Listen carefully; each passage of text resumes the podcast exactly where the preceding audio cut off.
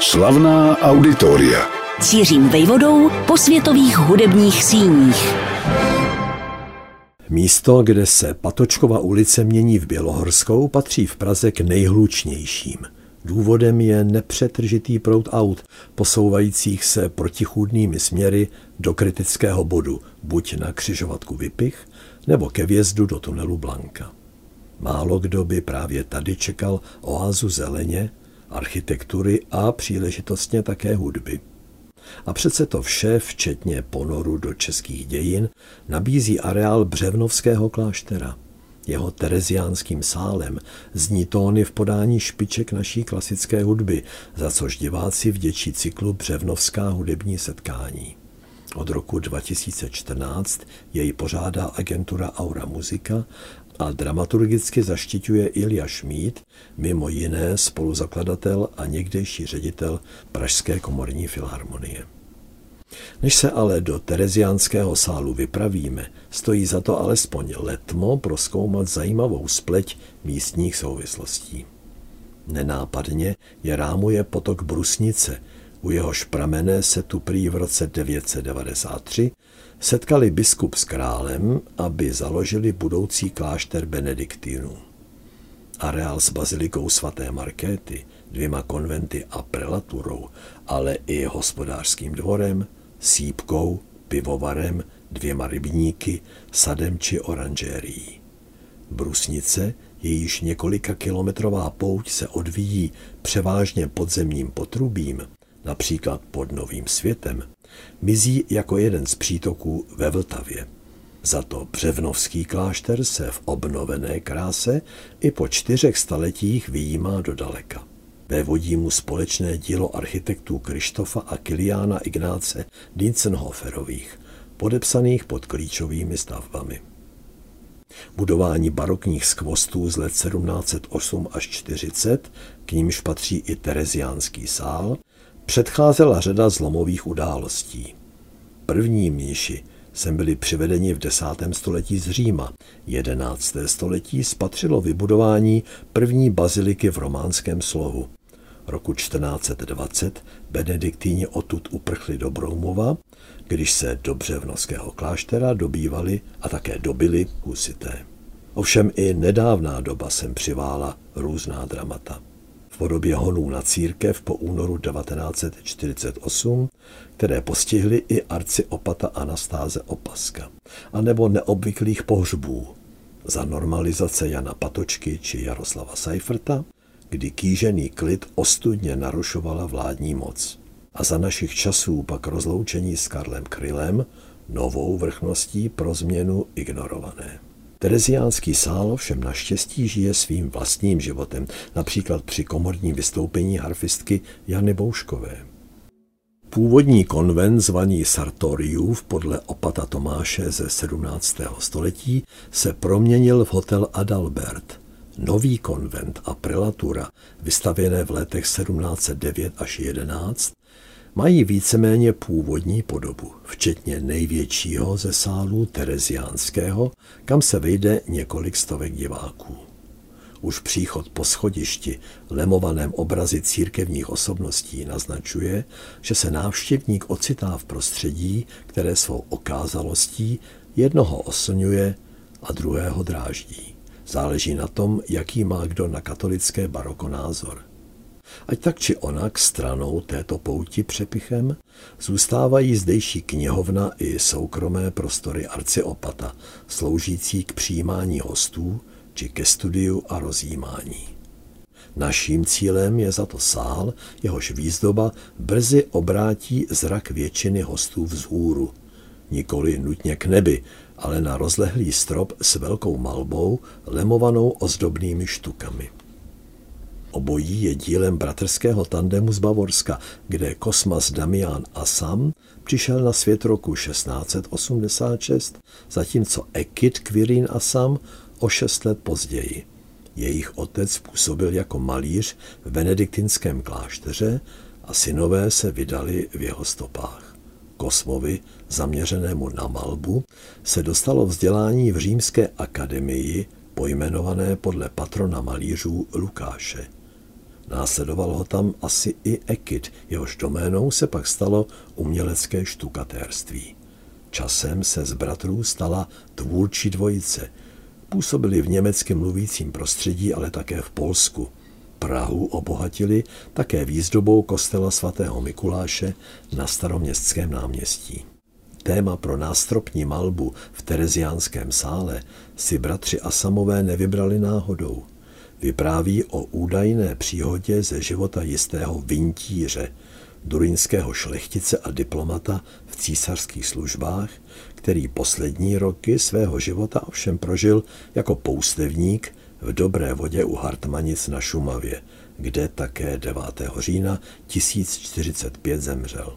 V mládí se prý Vintíř ocitl při hostině u uherského krále Štěpána v prekérní situaci. Servírovala se lahůdka pečený páv, jenomže bylo období přísného půstu. Co teď? Odmítnout a urazit hostitele nebo se spronevěřit zásadám? Vintíř se prý modlil tak usilovně, že páv zázračně obživl a uletěl.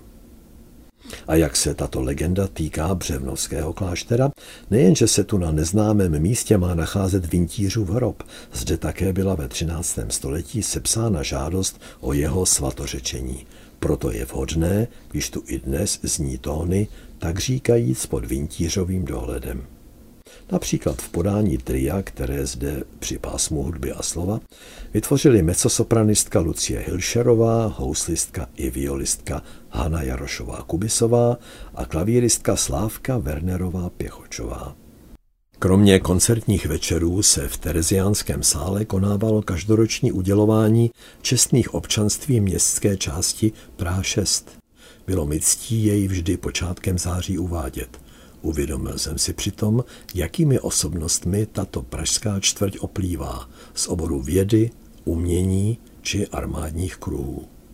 Zblízka jsem byl svědkem skromnosti tak význačných chemiků jako Otto Wichterle nebo Antonín Holý, kteří o sobě mluvili stručně a plaše. S úctivostí danou velikánům vyznělo poděkování od válečného stíhače Františka Fajtla – s duchaplným vtipem přijímali ocenění Libor Pešek, Jiří Suchý, Zdeněk Máler a nebo Jiří Anderle. Některá z čestných občanství Prahy 6 byla udělena in memoriam, například držiteli Nobelovy ceny chemiku Jaroslavu Hejrovskému nebo píšícímu cestovateli Jiřímu Hanzelkovi. Stejně byl po svém předčasném úmrtí poctěn kulturní referent městské radnice Jan Hrubeš, který vše s nadšením organizovával. Vzpomínám na naše přípravné schůzky v pivnici, ozvláštěné starými rádii, kde tento výjimečně vzdělaný úředník z paměti citoval či recitoval. A ještě o jednom z oceněných obyvatel Prahy 6 se nemohu nezmínit. Psalo se září 2011, když se poté, co jsem vyslovil jeho jméno, doslova přišoural na pódium literát a ex-prezident Václav Havel výškou ani hmotností nikdy neoplýval. Teď, pouze čtvrt roku před smrtí, byl ale sotva poloviční. Ovšem zatnout do živého neopomněl ani tentokrát. Byť slabým hlasem využil této příležitosti apelu na přítomné, aby nedovolovali znetvořit Prahu podle deveroperských choutek. Jakoby v té chvíli ožili nejen tereziánským sálem, ale celým prostorem Břevnovského kláštera chvíle, kdy se tu jmenovitě v bazilice svaté Markéty či na místním hřbitově odehrály stěží popsatelné obřady. V roce 1977 byla velebnost posmrtné pocty filozofu Janu Patočkovi, umučenému při výsleších, úmyslně rušena hřevem motorek z nedaleké ploché dráhy a přelétáváním policejní helikoptéry. O devět let později zase ničili zádušní mši za Jaroslava Seiferta, vodní děla a transportéry. Ve smutné tichosti se za to odtud vydal roku 1994 na svoji poslední pozemskou pouť Karel Kryl. Politikům nové doby nevonily jeho kruté verše na pomezí jasnozřivosti a sebelítosti.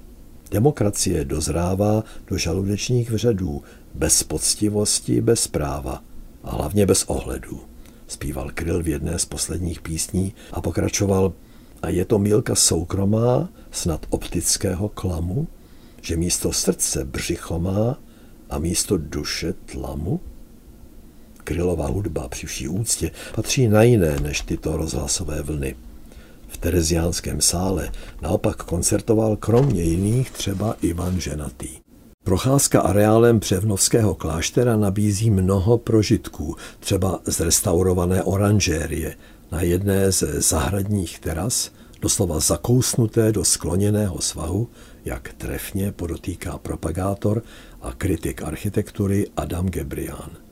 Někdejší skleník, ve kterém se pěstovaly citrusy, překvapí vchodem silnou jižní zdí, kterou prohřívá slunce. Jeden z tvůrců přeměny na výstavní síň, architekt Pavel Joba, upozorňuje, že přitom posloužili, jak říká, nikoli beton, klimatizace nebo slaboproudá technika, ale tak jako kdysi zdivo, rákos, omítka či skleněné šablony. Přichází-li člověk do Břevnovského kláštera přes park kolem rybníků Velká a Malá Markéta, má za zády sídliště ze 70. let, které paradoxně pomáhal stavět dělník Anastás Opasek, uvězněný roku 1949 na 11 let, poté šikanovaný i na svobodě. Po listopadu 1989 Opasek zásadně přispěl k obnově areálu, pro svoji vzpurnou povahu přezdívaný chuligán zaujal Anastás Opasek ovšem i jako básník. V básni Vídeň, kde roku 1981 vzpomínal na svoje rodné město, napsal Kdo sedí za pecí, nevidí za humna. Proto se sem vypravte, třeba za hrou hobojisty Viléma Veverky, do sálu pojmenovaného po císařovně Marie Terezii, která Břevnovský klášter 22. srpna 1745 navštívila.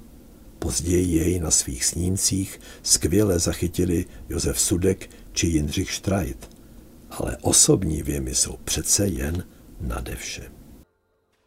Slavná auditoria.